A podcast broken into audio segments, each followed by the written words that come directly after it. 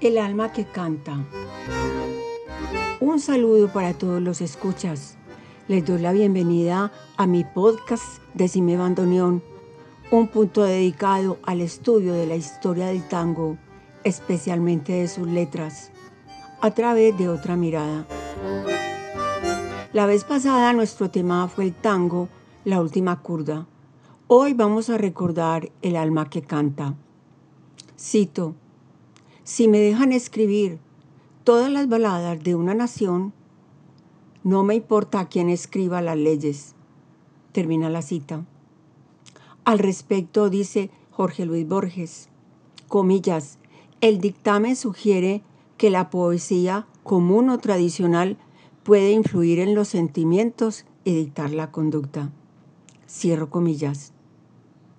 Paso a recordar que este tema está incluido en el capítulo 11 del ensayo de Baristo Carriego titulado La historia del tango.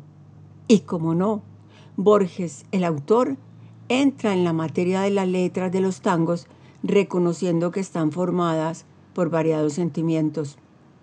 El rencor, la burla, la felicidad y el deseo, por ejemplo. Lleva al lector hasta la Roma del año 65 durante el imperio de Nerón a la talentosa pluma de Juvenal.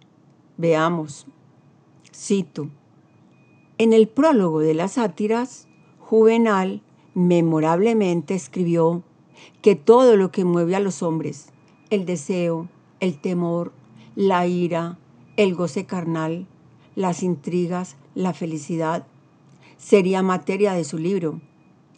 Con perdonable exageración, podríamos aplicar su famoso Quidquid agun homines, a la suma de las letras de tango. La traducción dice así, cualquier cosa que hayan hecho los hombres formará el tema de nuestro libro. Termina la cita. Uno de los medios impresos que publicó las letras del cancionero popular fue la revista El alma que canta. Su aparición se dio en 1916 antes de nacer el primer tango canción. Así que el material inicial fue el suministrado por los payadores, poemas populares y algunos cuplés. Esos cuplés eran dejados en las representaciones teatrales. Más tarde, las letras de tango serán las protagonistas. Vincenzo Buccheri, Vicente Buccheri, fue el fundador. Había nacido en Italia. Muy pequeño viajó con su familia a Buenos Aires donde se instalaría su nuevo hogar y sitio de trabajo. Eso fue lo que hicieron todos desde muy jóvenes. Vicente, por ejemplo, trabajó con los Canaro en un puesto de venta de diarios.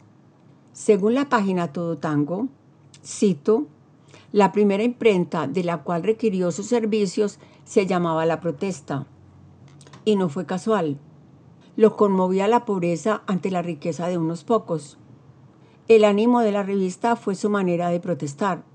Su lema fue difundir y promover a creadores e intérpretes, dar a conocer a otros cuyo pensamiento coincidiera con su manera de ver la justicia. Termina la cita. Fue un proyecto ambicioso en el número de ejemplares y la cobertura de otras ciudades. De esta manera progresó hasta tener un lugar propio y un empleado para la operación de la revista.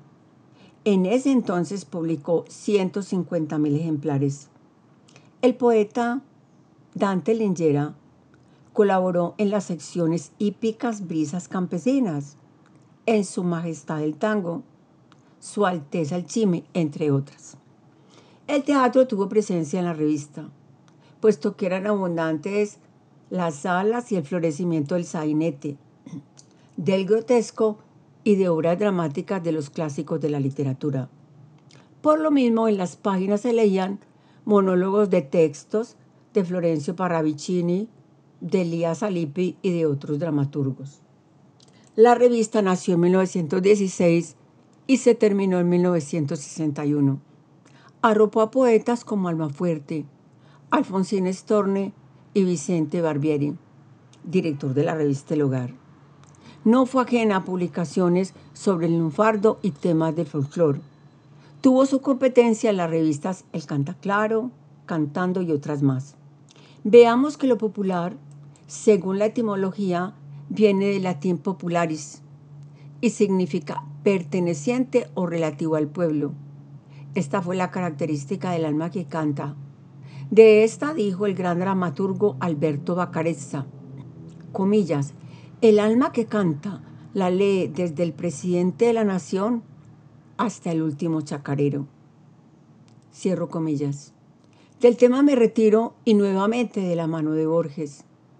Cito, he sabido que Wolf, a fines del siglo XVIII, escribió que la Ilíada, antes de ser una epopeya, fue una serie de cantos y de rapsodias.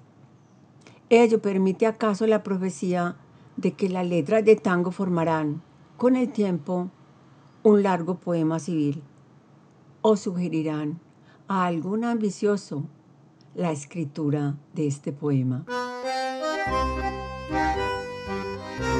En otro momento continuaremos conversando sobre tango, su historia y sus letras.